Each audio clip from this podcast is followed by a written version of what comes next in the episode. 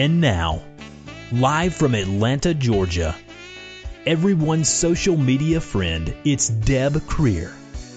Every week, Deb talks with the movers and shakers, the experts, the best of the best in social media, bringing you all of the latest tips, techniques, and trends for successfully using social media.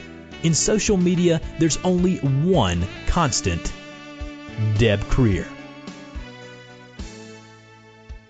Good morning, good morning, everyone. I am Deb Krier. I'm the socialite, and I am passionate about working with professionals to show them how to use social media as a tool to promote themselves and their businesses. And as we sometimes do on today's program, we're going to deviate from that and talk more about business and personal growth, personal things. Um, but you know what? We can do that because it's my program. And What's really cool is I met my guest via social media. See, so that's how we tie it all back in. You never know where those good business connections are going to come from, especially on Facebook. And my guest and I are Facebook friends. I think we're connected on LinkedIn. If not, we'll have to fix that. But, you know, it, it does go to show you that social media is an absolutely perfect place to be making connections with people every single day. So, Please join me in welcoming today's guest, Nancy Tilton Hand. Hi, Deb. It is so wonderful to be here. Thank you for having me. It is so great to have you on. And for people who aren't familiar with you, let me go ahead and give your bio. So, Nancy Tilton Hand, JD, NLP trainer, and we'll talk about those initials later, is an executive coach, author, and corporate trainer. She helps professionals manage information efficiently, communicate effectively, and negotiate successfully. So the JD part is Juris Doctorate. Nancy is a lawyer. And then NLP trainer is Neuro Linguistic Programming. And we're really going to talk a lot about that. So Nancy's latest book is Beyond Rainmaking Accelerated Learning Techniques for Law School, the Bar Exam, and Beyond. It contains secrets to successfully managing massive amounts of information. It is the result of over 30 years of research and Nancy's own experiences in overcoming the effects of ADD and dyslexia. And I read this book, and we definitely want to talk about the and beyond because it is a great book for everyone.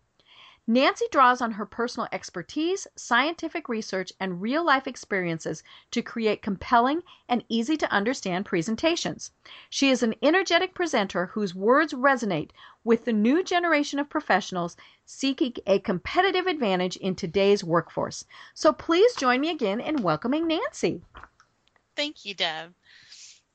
Well, it is so great to have you on. And, you know, as I mentioned, we're really going to be talking about the book and some things that have come from the book um, and, and your new book that is coming out because it's going to be so exciting. I'm very excited about both both yes. of them. And, and just, I've, I've always seen the, the pattern, especially for good communication, and that is absolutely the end passion for me. It's, it's communication and negotiation. Negotiation being where the rubber meets the road. That's where decisions mm-hmm. are made, where agreements are are made. And to get there, you have to have the information.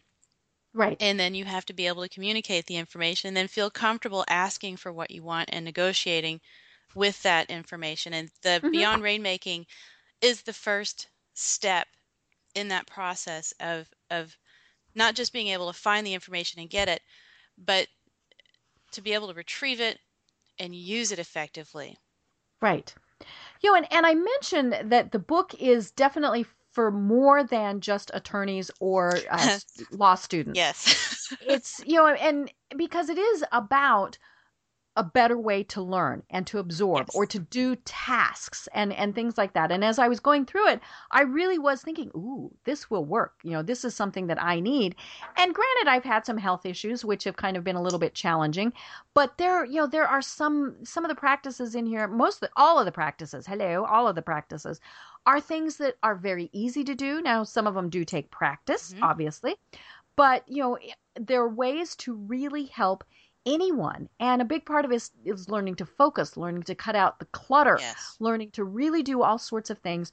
And you know, it it really was something as I was reading it, I was thinking this is a great book and it is for everyone and not just those who are either lawyers or or who are you know practicing uh, getting ready to take the bar exam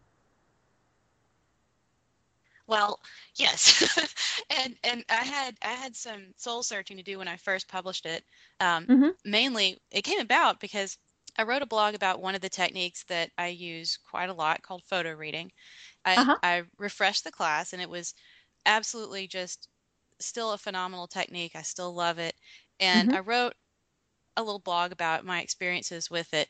And um, in the following months, I started getting these wonderful, detailed emails from law students. I'm like, well, these, this Mhm. isn't my normal clientele. I'm like, where are they Mhm. coming from? right like, how did they find me? And I was writing these detailed, very carefully crafted emails back, and it, it just got to be too much. And I thought, well, Mhm. I'll write an article. And the book turned into an article. And Mhm. um, I realized much later down the line, I was doing uh, something in my website and I noticed the meta tags and I Mhm. tagged it with bar exam. and that, ah that's how mhm. they were finding me. So everybody meta tags work. right they do they do well so really why did you decide to, to write the book was that it you just you had so much information that you needed to make sure it got out there Yes. Well, when I went, when I started going into it, and and I'll, I will, I can briefly tell you my history with this because it, it's, it matters for this. I had Mhm. a, a traumatic head injury when I was 15. I cracked my skull, and my grades dropped substantially.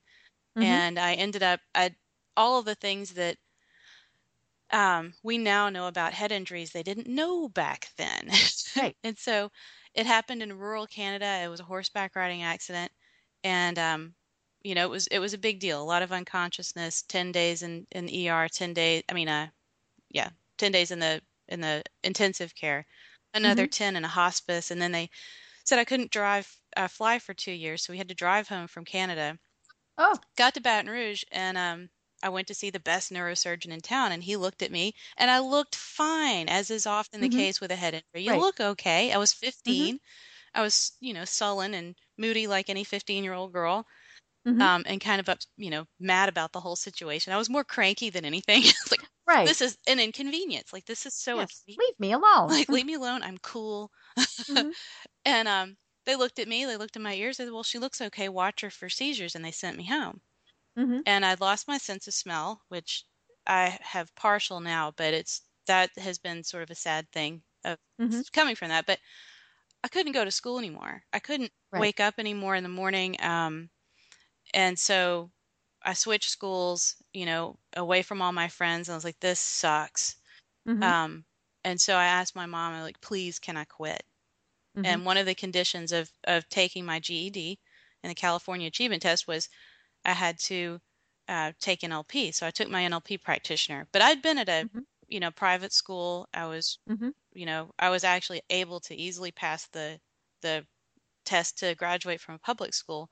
And I Mhm. tried to start LSU, and that failed miserably, as you can imagine. So between ages 16 and 22, I learned how to rebuild my brain. And what Mhm. what we have in the book are um, not only the different techniques like brain gym that you you and I were talking about earlier Mhm. that I used that we used to to reconstruct my brain and teach me how to learn again. I was Mhm. after the accident I was so dyslexic I was adding and subtracting backwards and I couldn't tell you the months of the year in order and um, I couldn't tell time on a regular clock.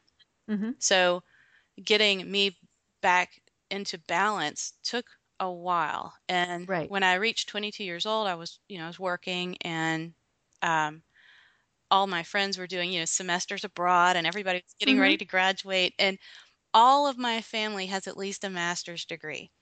And all of my friends at that point were in med school and, you know, I was not going to be the only one in my Mhm. so something clicked and in NLP we call it in neurolinguistic program it's called a threshold. You go over this threshold and you're like you're done and you there's no plan Ah. B.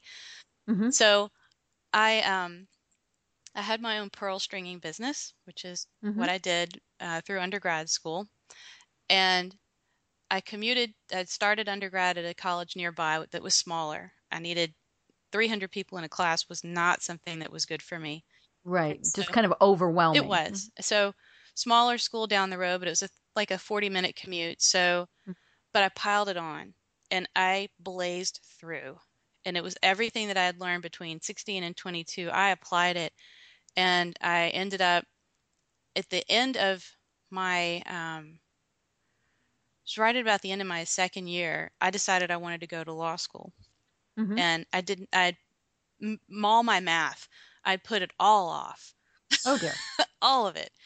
Mhm. and I was supposed to take a remedial math and then another math and then an algebra and then something else. So I had to have a a bundle of maths before I could graduate and start law school in the fall. Mhm. Everybody was like looking at me like I was nuts. you can't do that. You should have seen my Mhm. advisor. She's like, ha ha, you can try. Uh-huh. And um and I didn't tell anybody what I wanted to do, which um we can talk about that too in a bit. I Mhm. decided because I didn't want to invite the negativity and the criticism and the you can't do it and the Mhm. you know snickers because I knew that's what would happen. Right. And so I was taking roughly 18 hours a semester and I had on my ACT I made a 24, which is all Mhm. right. But it's really phenomenal when you consider I had a 4 on the math section. Oh. Yes, ma'am. Mhm. so I had to retake my ACT and get a, a 19 or above. Mhm. And I used some of the techniques in this and beyond rainmaking, most most notably intentionality, the well-formed outcome, Mhm. and um, photo reading. And I made a 20 on the math section. So I Mhm. tested out of that math and into a math that was so far over my head it was silly. So, long story short, I managed to cram two maths and a statistics into uh, two semesters. I Mhm. graduated with a 3.7. Wow. Um, I managed to convince my law school and my undergraduate to let me dovetail my first semester of law school with my last semester of electives. So Wow. I actually started law school without a college degree. Mhm. that was Loyola in New Orleans.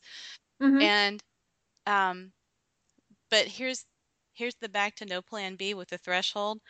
I got my apartment in New Orleans before I was accepted to law school there. you knew it was going to happen. I like there was no plan B. I didn't want Mhm. one, didn't need one. I knew it was going to happen. I knew that Mhm. I would pass all my classes and I was like and I put a deposit down and you could actually hear the from my family when they found out you did She's going to lose that money. you Oh no. what? Because they Mhm. all were expecting me. I and even my my biggest cheerleader was only had like a smidge of hope that it was actually going to happen. Mhm. And I did it. And I ended up after after the semesters I carried in undergrad and the travel and all this stuff, law school felt like a holiday. Mhm. And I ended up I had two jobs the whole time through. I had two jobs and an internship at one point, but that was too much. Mhm. I I dated. I had a wonderful social life, and when it came around to the bar exam, I ended up studying only maybe 3 to 5 hours a day for the bar Mhm. exam. I was putting together a photography show that went up my first big one that went up in the World Trade Center in Dallas the same week as the bar exam. Oh. So I was in the dark room half the time. Mhm. Um, I couldn't take the test. I mean, that sorry, not the test, the um, bar review because it was at night, and my dark room was Mhm. only truly dark at night. So Uh-huh. I had to print then. so basically, I that's how I studied for the bar exam. I used all of these tools, and when time came, it was 21 hours over three days Monday, Wednesday, Friday. Mhm. 21 hours of essay. And I not only passed the first time, I skipped a section because I didn't want to take it. Mhm. The law had changed in that area, and they I asked, I said, "Do you want us to new, know the new law or the old law?" And they said, "We don't know." Was, Yeah. We don't know what's going to happen. "Huh." So I'm supposed to know two sets of, you know, confounding law. I'm Right. like, uh, no thanks. No. And when I when I went back for the test after that, the these ladies were going crazy trying to find. She's like, "We can't find your test from the last one." I'm like, "I didn't take it." They're blank stares. You what? Right. You what? You what? So they're expecting to see you again because you're not going to pass. Right. Um, but here is the cool thing, and this is how, and this, I, I've been prohibited, by the way, from talking this candidly about the book when I speak at law schools because they don't want the students to get the wrong idea, Right. which Mhm. is f- frustrating for me because I'm like, this is the idea. it's it's doable. So Mhm. for that exam, for my bar exam, we were supposed to pick a two, a two word name and then a set of four numbers to as an Mhm. identifier, right? Mm. Mhm. And I'm one of those people. I'm like, I don't want to rub anybody the wrong way, so I'm not gonna be like Atticus Finch or Right. Matlock me or Uh-huh. gonna pass. I, I wanted something that was so just unoffensive, easy, that Mhm. somebody would look at it and go, ah, yeah. Ah. So, um, I have these little. You remember those little golden books, like Book of Trees, Book of. Oh yes. Mhm. I had a book of trees in my desk. Just I collect. I have a tiny, like when I say collection, I have like six of them. Mhm. Um, so I was flipping through it, and I I picked a red oak. Grows Mhm. in the south, a big stout tree. Oak trees have a good, you know, have a good energy, a good metaphor about them. So Mhm. I'm I'll go with the sturdy oak. So I, I used red oak as my name. Mhm. And I was on the third day in uh, I think it was the business entities section. There was a dispute about a landscaper delivering the wrong type of tree. Uh-huh. Oh no. And instead, I know, instead of delivering white oaks, they delivered red oaks. And I oh dear. goosebumps again. I had to stop and like take Mhm. a few deep breaths. I'm like, they're gonna think I cheated. Right. like how You you knew what it was going to be. I Mhm. know. That's how tuned in I was. Mhm. That's how tuned in I was to that bar exam. And I actually, when I look back on the not just the study period, but the test itself, I had a good time. Mhm. Not what you're gonna hear from most people. Right. Yeah, because they do. They spend, you know, 10, 12 hours a day Right. studying and just cramming and cramming and cramming.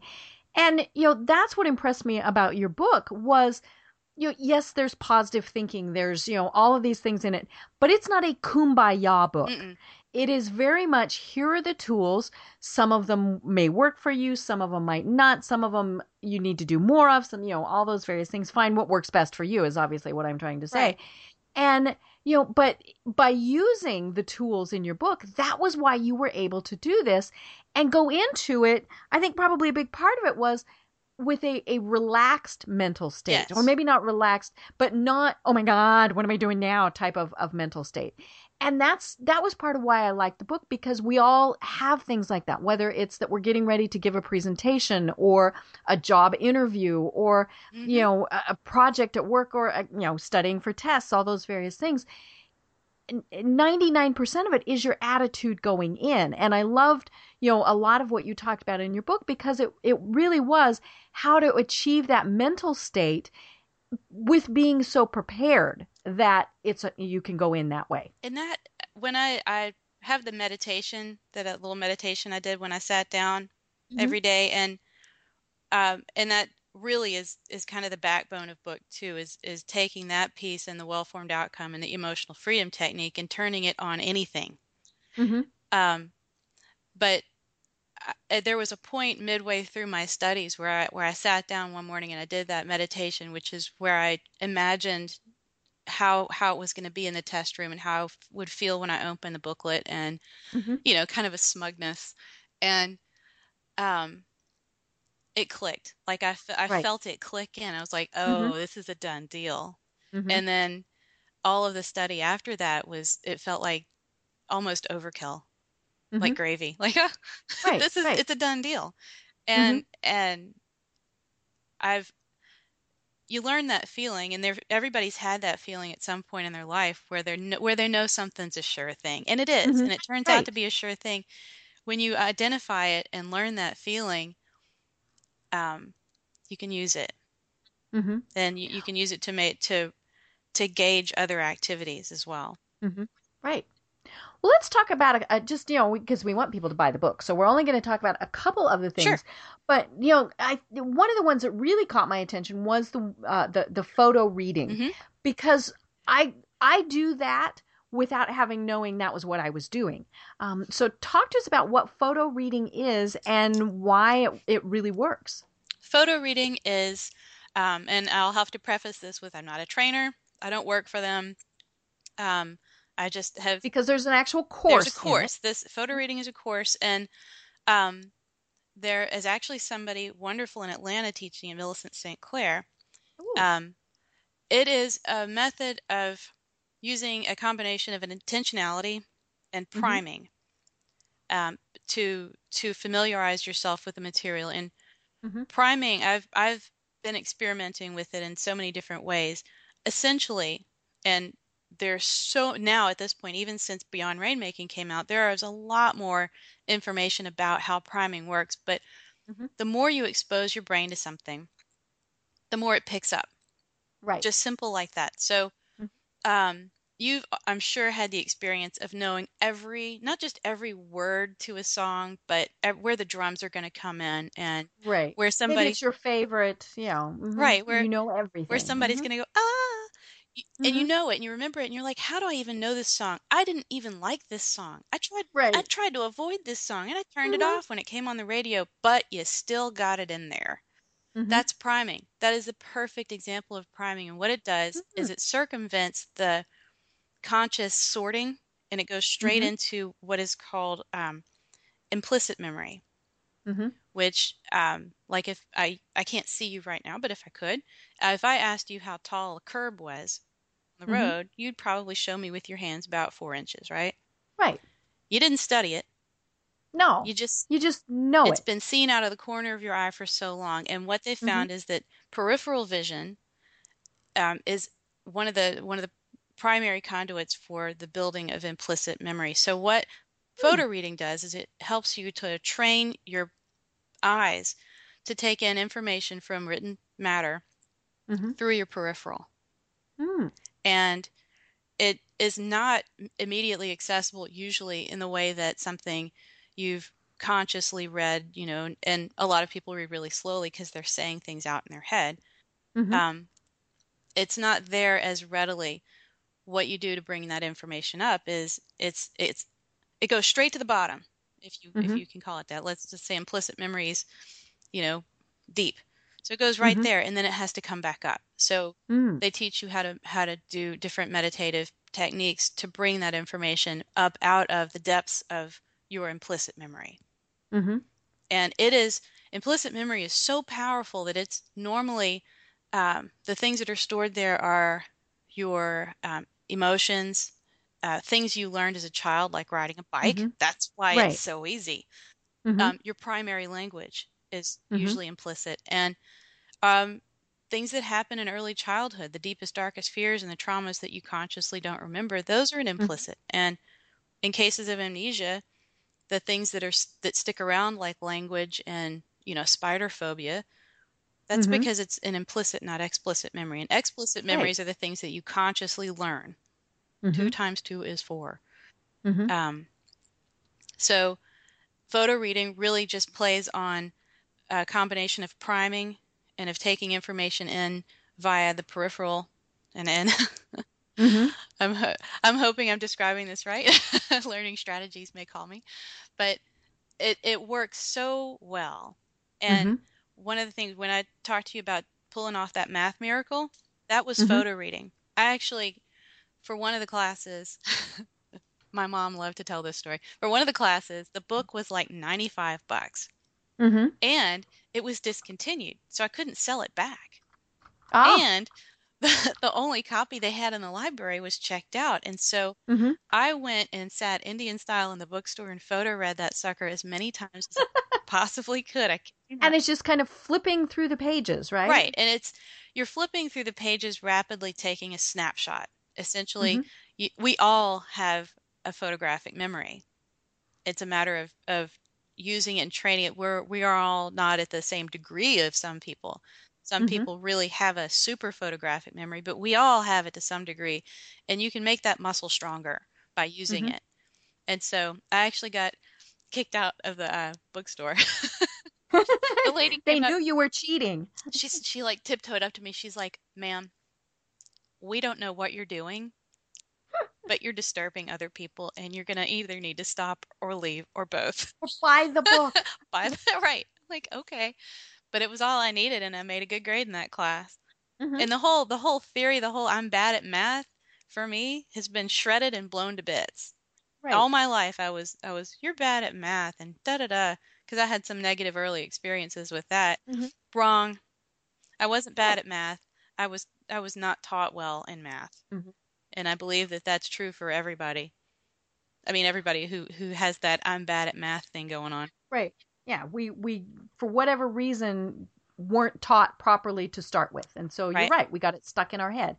And maybe it's, you know, you're not bad at math, you're bad at history Mhm. or whatever. But yeah, and and that comes Spelling. back to those yeah, those early things that you get stuck in your head. And um, you know, it's so it, uh, you talk in your book about, you know, you get rid of those ideas. Just because somebody told you Mhm. you're bad at math, you're bad at history, you're bad at reading, whatever, doesn't mean you really are. Um, you know, it might mean you have to learn differently or, you know, some, you know, make some adaptations, but it, you know, it doesn't necessarily mean you're bad at it. And the, it becomes a mantra. Um, I'm bad at names. I'm bad at math. I, I'm not a good speller. Uh, well, when I hear when I hear that coming out of anybody's mouth, my 1st Mhm. my first thing is either yet Mhm. or uh, I'm getting better at. Let's just Right. change it, tweak it a little bit. Yes. I'm I'm learning to be better with names. I am looking forward to being a better mathematician.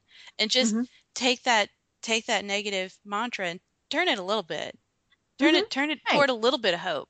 Because Right. You're not saying, woohoo, it's okay, we can do this. because honestly, if, if when it you want to see people get good at math, throw some money in the mix. Suddenly Yes. everybody gets real good at doing math. Mhm. Right. right. You know, and and it's the the photo reading thing. I mean, what impressed me about you, uh, your law school exam or the bar exam, is that you did this with multiple books every day Yes. to prepare for it. Yes, and that was, um, I call it front loading, and I'm actually working with somebody right now um, who's sitting for a real estate exam, and Mhm. it's my first thing was start front loading it, and with the priming, the more you do on the front end, the more familiar you become with the material. And my best way to to sort of explain this is if um, if you grew up watching ice skating, like watching people do wonderful ice skating tricks and Mhm. just were obsessed with it and watched just a ton of it. And then one day you were invited out on the ice, you would probably do okay. Mhm. You would just from having the exposure and the the the familiarity with Right. watching other people because we have what are called mirror neurons. Mhm. So and if you were on the ice that day with someone who had never seen an ice skate, how do you think you would perform in comparison? Oh, you'd definitely be better. Yeah. Oh, absolutely. So this is what it is. It's multiple exposures over time and even researchers have discovered that that can be more powerful than practice hmm because the more familiar your your brain is with this information, the more opportunity it has to build a container to put put the information. And so Right. by by doing what is almost a passive input over and over and over and over and over and over again, just like, you know, you picked a fine time to leave me, Lucy. hmm it gets in there and then when you go back to look at the material in earnest you'll see a lot of things that make more sense Right. with complicated uh, materials like my husband's a chemical engineer and Mhm. when he was studying things like thermodynamics and heat transfer i taught him how to use this so that the the more complicated uh, systems made more sense right off the Mhm. bat Right. It's it's almost like a puzzle. You're getting little pieces every time, Mhm. and over time it makes the picture. yes Uh, yes exactly good analogy i like Yay! I have to use I'm so proud of myself. You may, you may. Just credit me. Hmm. Um, you know, and it's funny because when I was getting my undergrad degree, I did a lot of this. You know, I was now I was a prodigious note taker. I mean, I just but I hated reading the books. Mhm. I just never, you know, whatever the subject matter was, I, I frequently sold my books back as brand new. Um, just for whatever reason, I never read them. But I, I paid attention in class. I took notes, and then it was when it was time for the tests, I would review my notes and sometimes just scanning through them, flipping, flipping, flipping. And then when it came time to take the test, I could, in my mind, literally see page 12 halfway down Mhm. on my notes and go, oh, that's where this is. And I could do that with dates. I could do that with pretty much anything. And it was a matter of just flipping through and flipping through. And luckily, I never, you know, very, well, I shouldn't say never. I very rarely did those horrible things that we used to do in college called all nighters yes which that's just bad in so many ways um, because your brain does not function well when it's sleep deprived no it doesn't um, but you know i would just right before i go in to take the test i'd look through my notes one last time and it was just flipping through you know not okay, I'm going to read every single word because you can't. Right. No. But, you know, it was so it was interesting when I was reading this in your book because I'm thinking, hey, I kind of do that already. Well, and and listening to to information as well. Like Mhm. I, the, the chances that I did have to record uh, lectures, I would when I would go to the gym and when I say listen to them, I'd Mhm. Put them at a volume that didn't really bother me or get my attention, Mhm. and it'd work out. Ah, And it it just you hear it over again, right. and it's it's just another way of bringing that information in passively and familiarizing your Mhm. brain with it. And the more fami- the the bigger container your brain can build for this, the easier it's going to be to access later. And Mhm. what you're saying about knowing the, the page, the first time I took photo reading, it was a full weekend. It was three days, very Mhm. intense 12 hour days. And at the end, the, the test to see if it worked or not was we all had um, we all had a dictionary. We photo read our Mhm. dictionaries, whole dictionary, Mhm. and then she pulled some words out for each of us individually. Where is it on the page? Just what what what side is it on and where is it? Mhm. Now, we didn't have to have the page number or anything. Right. Everybody was right. Mhm. And I think I explained my my experience with the second second one is either in the book or in the blog. But with the second one, we photo read a book without a cover, upside down, with no identifying information in it Mhm. once and put it away. And then Mhm. everybody went into this meditation like to get the impressions off the book. Mhm. And, you know, I had palm trees and a hangman's noose and uh, a train. Mhm. Everybody had, you know, we all went to this atrium of the hotel and threw down our our imagery.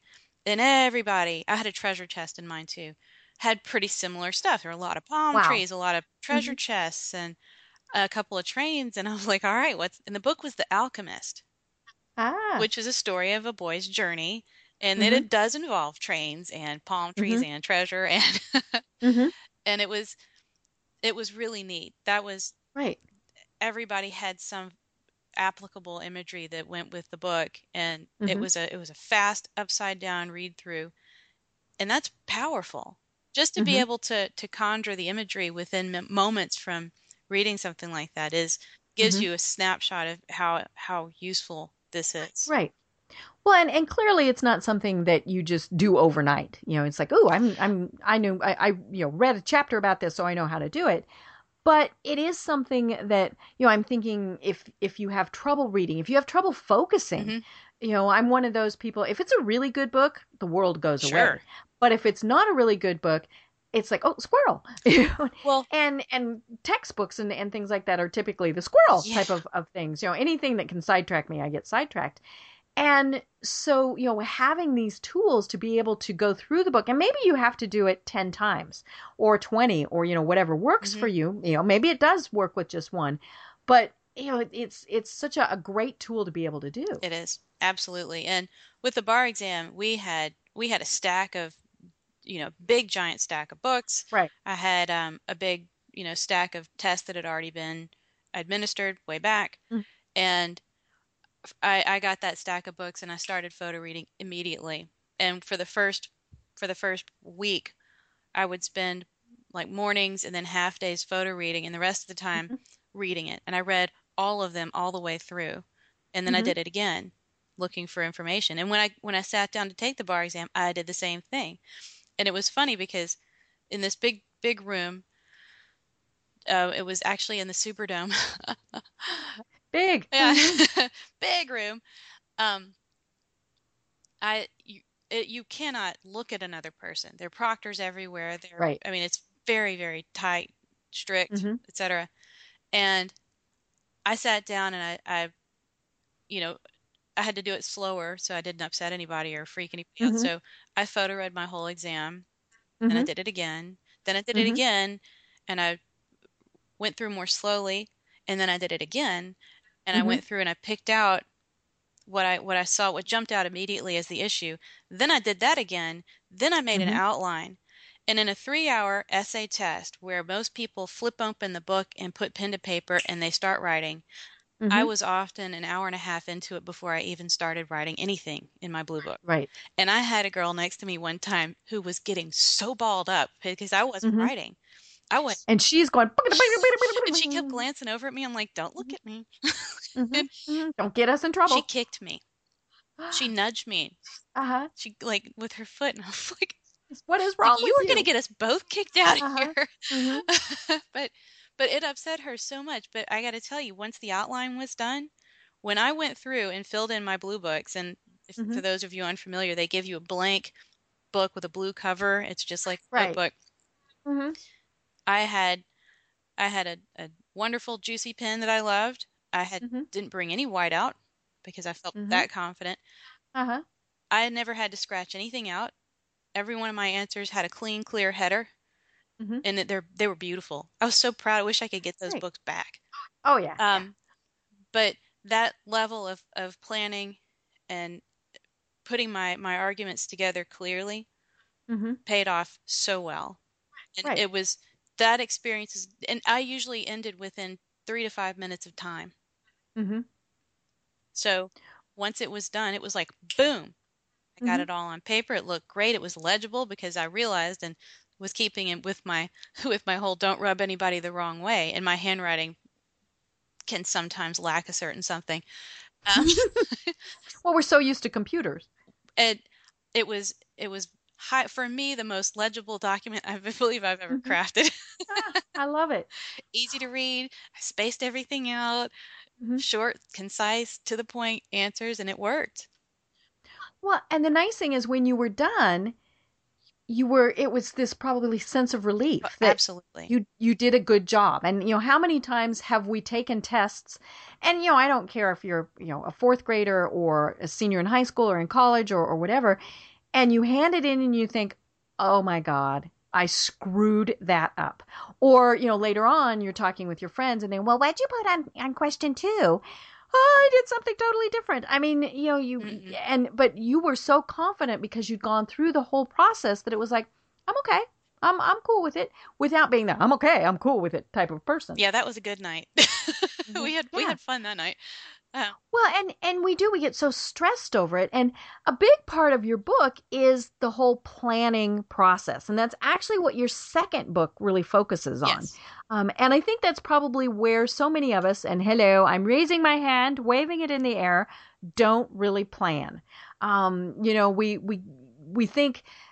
Granted, there are times where it's like, oh, it'll take care of itself. It'll work itself out. No, you know, we need to plan, and sometimes it is having a plan B or having a plan C. But you know, why is planning so important, and why do so many of us think we don't need to do it?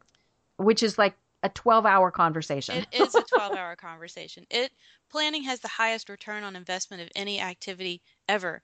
And, that you'll hear that in business, but it's not just Right. business, it's in life. Yes. And if Mhm. anybody if you've ever painted a room, you know that that the, the basically you can cut that chore down to a third or or less of of the effort by taking the time up front to plan Mhm.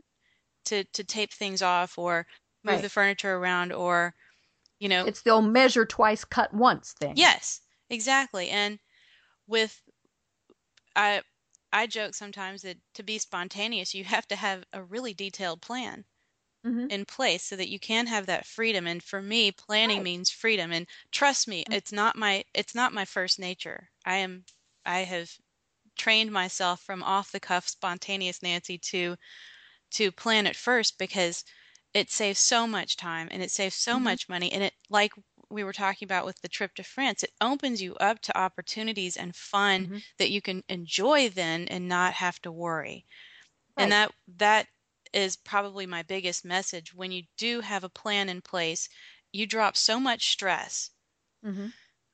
that anything you do is going to be a more joyful experience Right. and And and we're not saying that the plan is written in stone. You know, Oh, and, no. and I think that's where so many people get caught up is they think, but that's not on my plan. That's not my goal. That's not the outcome that I wanted. Well, you know what? Then you change the plan. Well, the plan often is the how, and actually, book two is more focused on on aligning with the why, so that the Mhm. how will work. And I I Mhm. believe that when you're not aligned with the why behind the what you're doing, Mm-hmm. It's it's difficult to make a plan that would work anyway. Mm-hmm. You know, if you And if you don't know the why, you can you can spin your wheels forever in a plan that's just not putting out.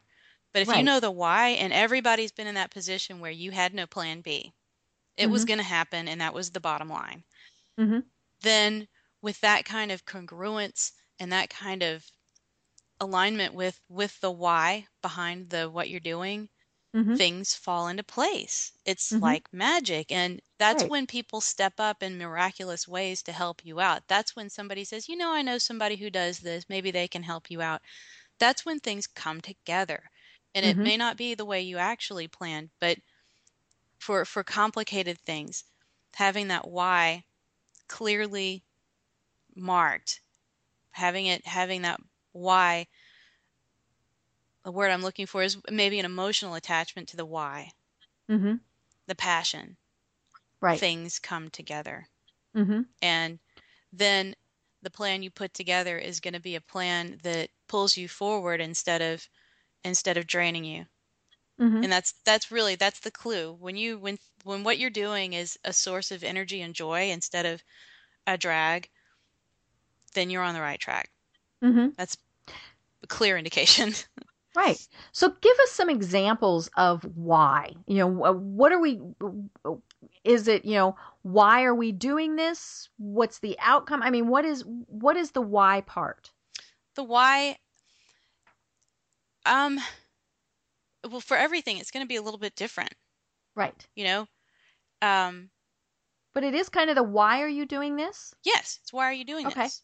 Okay. And um, since we just got back from Europe, I'll use that because the the why behind that was was to build a network. right. You know, it was it was definitely a networking adventure, but Mhm. we're we are trying on right now. My husband and I we're trying on the idea of being lightening the load and being more mobile. Mhm. You know, lots of stuff and a house and acreage and all. It's great, love it. Right. And it's it's been a we've lived a long time like this and um, part of the why behind that trip for us was how learning again how we would do in a smaller space how we would do Mhm. in a, a new place together Mhm. um, and the why behind that was ex- is exploratory that's what Mhm. that trip was about and Hmm. when i when i set up my my plan for that it was to have those experiences and Mhm. Really uh, practice our our new friend making and practice our networking, practice our getting around, practice our communicating with people through language barriers, and we got to do all of that, and it was a really joyful experience. But that was that was the why for that. The greater why Right. is is um, freedom, and, and I, th- I would say my my life, the big whys my biggest why is to help create as many good, clear, clean communicators as absolutely possible. Mhm. I want, and I, I see a need worldwide, and I'm sure everybody does, for better communication. Mhm. Oh, greater especially in this day and age. greater yeah. understanding and better communication. And I may Mhm. just be one little spot here in Alabama, but if I can affect a few people and and put out um, more people like me who, who Mhm. have that goal in mind, I will have made a good difference. Mhm. And the Right. second is absolute freedom. I'm one of those people. I like Mhm. I like to call my own shots. I like to to have the freedom to move around and do what I want to do and be myself and say what I want to Mhm. say, which um, I guess is a, an inherently sort of American thing. And um, those are those are my two big motivators. right. And I want that for everybody I come in contact with. And I want them to feel that freedom too in whatever it is they do. And that's what being able to make this plan and being able to align with the why Mhm. is is a way of achieving that freedom because you really do have to know yourself to come up to know the why. Right. Well, and sometimes the why can be very selfish, I'm assuming. So it can be, you know, that you want to make X number of dollars or have X number of clients or pass the bar exam or, or whatever. Right. Eh, Because and and I almost think it uh, as it of the if then statement. Sure. So you know, we do this. Well, if that happens, then what? Okay, if that happens, then what? And part of that maybe is the planning process.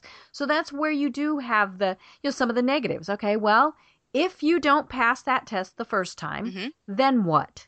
Right. you know and and so it becomes you know i've even done it sometimes as a flow chart you know the you know it, which is funny because i'm not a math person but sometimes i do these flow charts Flowchart's and so i have a lot of these if thens and you know eventually you get to that big why. Um you know it's because it is you know what why were you doing all this? There's- and and if it doesn't happen what what then? I I will in my experience with with clients I will say there's the the why the big whys that that come up over and over again are freedom Mhm. and leaving a legacy right whether for children or for a cause or Mhm. um it it's a it's it's the need to have a purpose in life Mhm. and to leave to leave a positive impact somewhere somehow Mhm.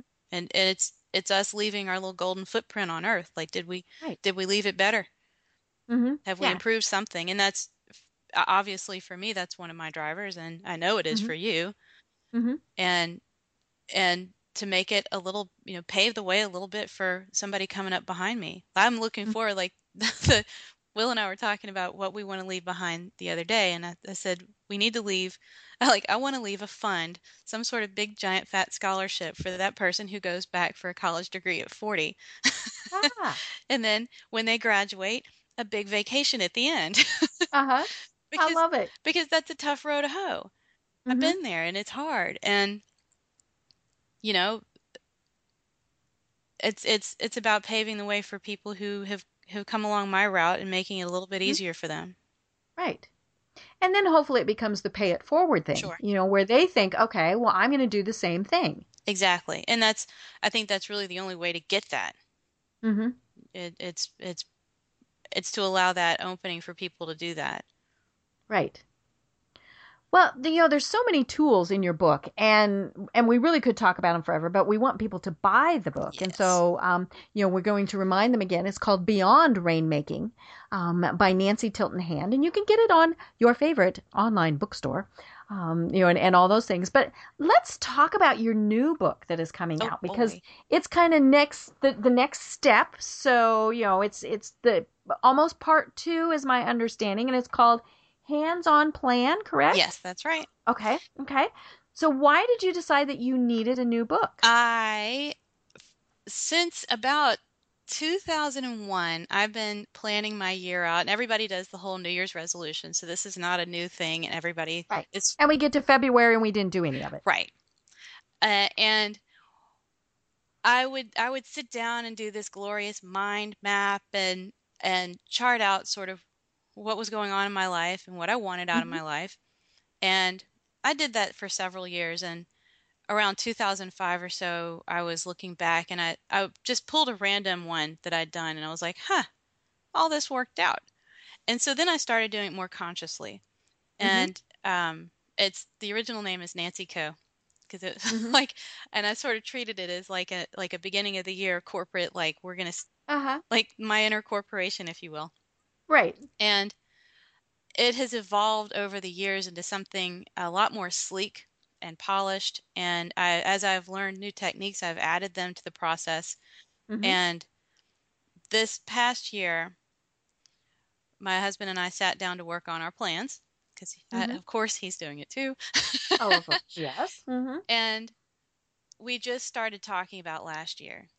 Mhm. And last year, you know, like, okay, well, we went over last year's plan again before we did this year's. Like, well, look at that. You know, the things that happened that that we really had planned for worked out really well, but there were other mm-hmm. things. Other things mm-hmm. happened along the way that were, for me, bucket list items. I, I got to sing along with Elton John on a beautiful day outside at the Jazz Fest. All Oh. my life, I've wanted to hear Bennie and the Jets live Uh-huh. outside because it was that's how it was recorded Right. and yes. um i cried it was it was like oh my god I'm, it was- it was Mhm. one of those moments that you just bookmark and memory like here i am doing this i Mhm. swam with dolphins i Oh. saw phytoplankton for the first time mm-hmm. um it was just a host of things that that happened. Uh, three beach trips. Um, Mhm. It was a, a really great year. Uh, my business almost doubled, and we we kind of got to a point. We looked at each other and like, how are we going to top that? Right. like, okay, and Uh-huh. Now what? yeah, exactly. Now what? Well, we are midway through this year, and I and I think we already have topped it. And this year is, and we haven't even. There, there are so many things coming up that I'm excited about, including this book. That it's, it was an attitude shift, Mhm. and you hear a lot of people at the beginning of the year like, "Good riddance to last year," and I had some dear sweet friends doing that, and I'm like, well, wait a minute.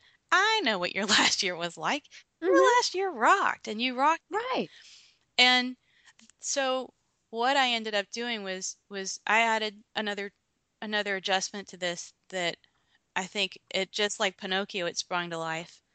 And I said, okay, this now is shareable. This is something that I now all the pieces are in place to such a degree that it's a recipe and it's a formula. It truly is Ah.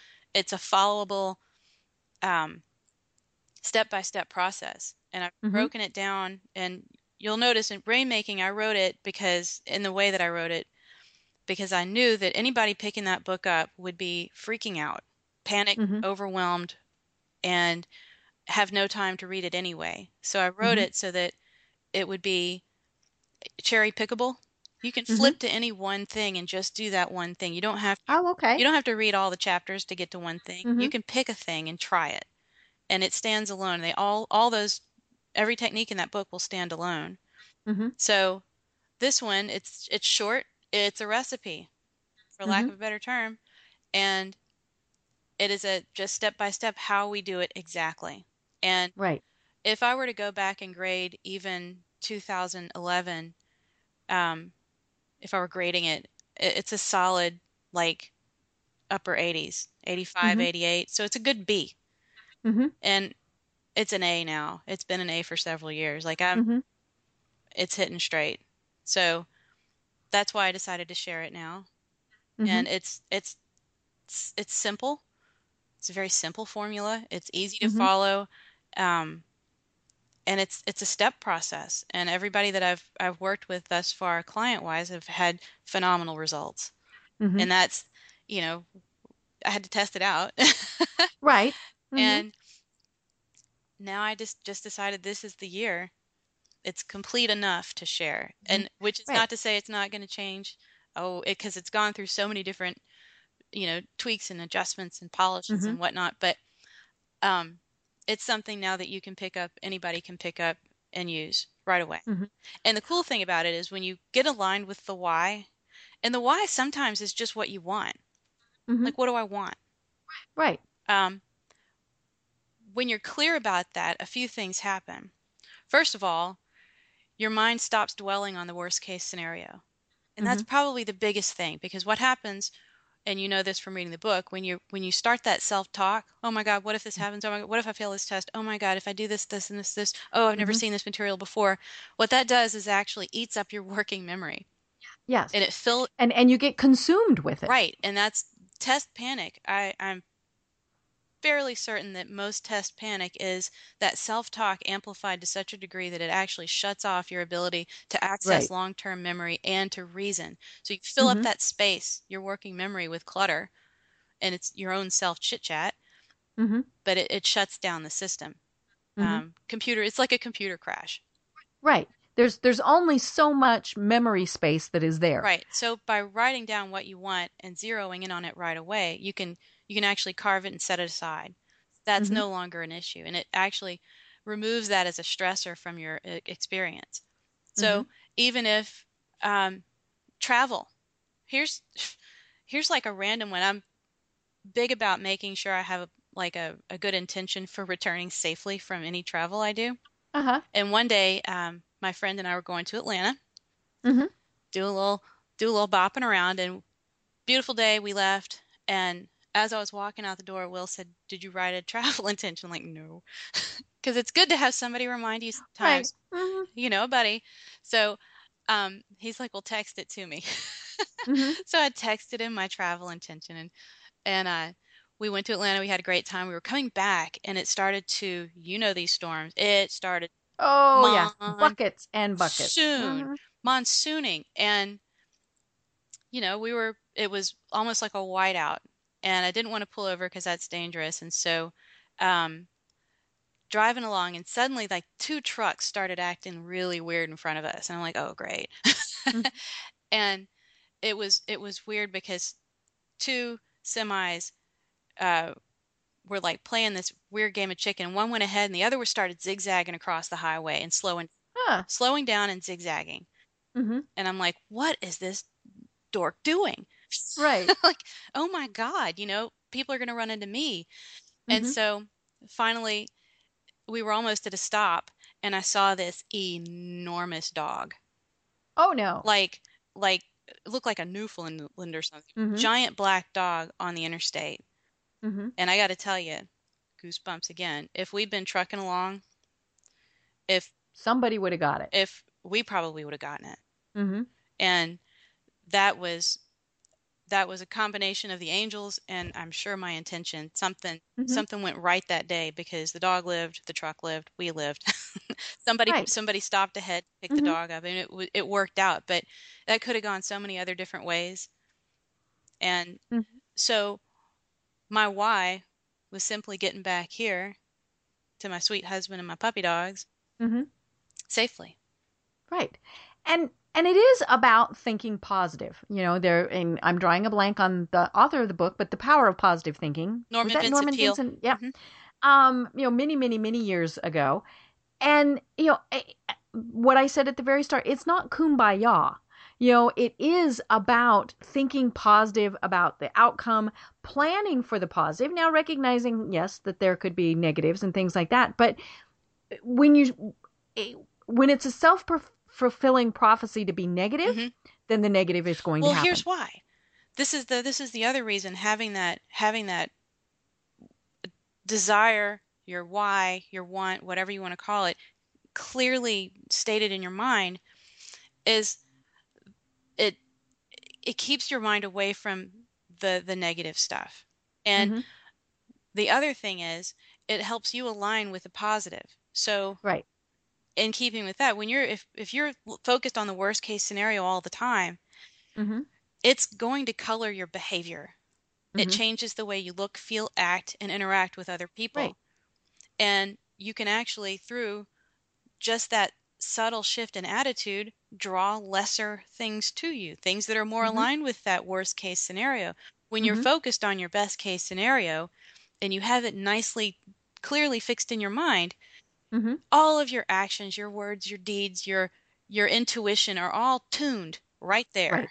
And Mhm. that's when your intuition to not take a turn or whatever is more likely going to be right. And it's when your interaction with someone else is more likely to draw that support and assistance for you to Mhm. reach your best case scenario, which is what you're angled at.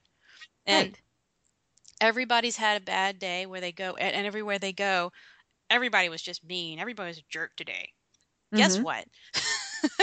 You probably started Well, you know, if, if if you start off on the wrong foot like that, people are going to match your own behavior, your own Right. attitude, even if it's not obvious on the outside. If you're radiating it from the inside, people pick Mhm. up on things just like lions and horses do. right. They can right. tell when you're not in a good mood. They can tell when Mhm. you're sad. They can tell. Mhm. And so having having that best case scenario really does help you align your being with the Mhm. objective. Right. And that's huge. Just that is. is. huge. And that's why things come together the way they do when you do have that clarity. hmm Definitely. Well, holy cow. We are at the top of the hour and we just scratched the surface of this. I mean, you know, that's that's the thing. And and so tell people how they find you online and when they'll be able to buy your next book, Hands on Plan. okay, you can find me at www.nancytiltonhand.com. Uh, I am on Twitter and I am um, Nancy. It, no, oh Lord, I know when you have to say it, we're like. I'm Nancy Tilton Hand on Facebook, and I believe I'm Mhm. Nancy HTH on Twitter, or in NH NHT Hand on Twitter. That's it. Cool. Yeah, I know. I sh- that should be right there on the top of my head. I, Mhm. I I don't tweet as much as I should. I'm hanging my head here, Deb. Oh I- no, I don't tweet as much as I should I either, am- so I'll join you. Mhm. And I'm on, of course, uh, YouTube at Nancy Tilton Hand, and you can go to my website and find um, most of the blogs that I have posted have accompanying um, everyday tapping, which Perfect. is using emotional freedom technique, which is a big component in both Beyond Rainmaking and in the hands-on plan. And Nice. a hands-on plan, I actually have some more information about that because uh, I got tired of people telling me it's magic and it's the energy, and it is Mhm. absolutely to some degree. But I went and I found the hard science behind it, and I'm very Cool. happy about that because now it's a lot easier for me to explain it to Mhm. people. That's the lawyer I- part of you. Well, and you'll notice you saw the extensive bibliography in, in Mhm. Beyond Rainmaking. I knew that I couldn't put a book out with so many cutting edge, like Right. fringe things in it without having Mhm. the science to back it up. Mhm. And I- when I do the updated version, and I will probably relabel it so it doesn't seem so angled for the legal community, um, the the research that's going to go into this, the updated, is just beautiful and it's exciting. So find me online, nancytiltonhand.com, and Cool. I am um, Beyond Rainmaking can be found on the major booksellers. Yes. mhm. And Hands On Plan, we're looking probably at around October. Perfect. Perfect. and and it's exciting that I don't expect it to be a very long book at this point it's not and um, I want to I want to hear how other people are using it and how easy it is to use from a, a written perspective. Perfect. I love it. Well, we are up against the clock, so we need to go. Well, thank um, you. I I had fun. Yes. This has been so much fun. I'm Deb Krier. I've been having a fabulous time talking with Nancy Tilton Hand. And until next time, everyone have a great week.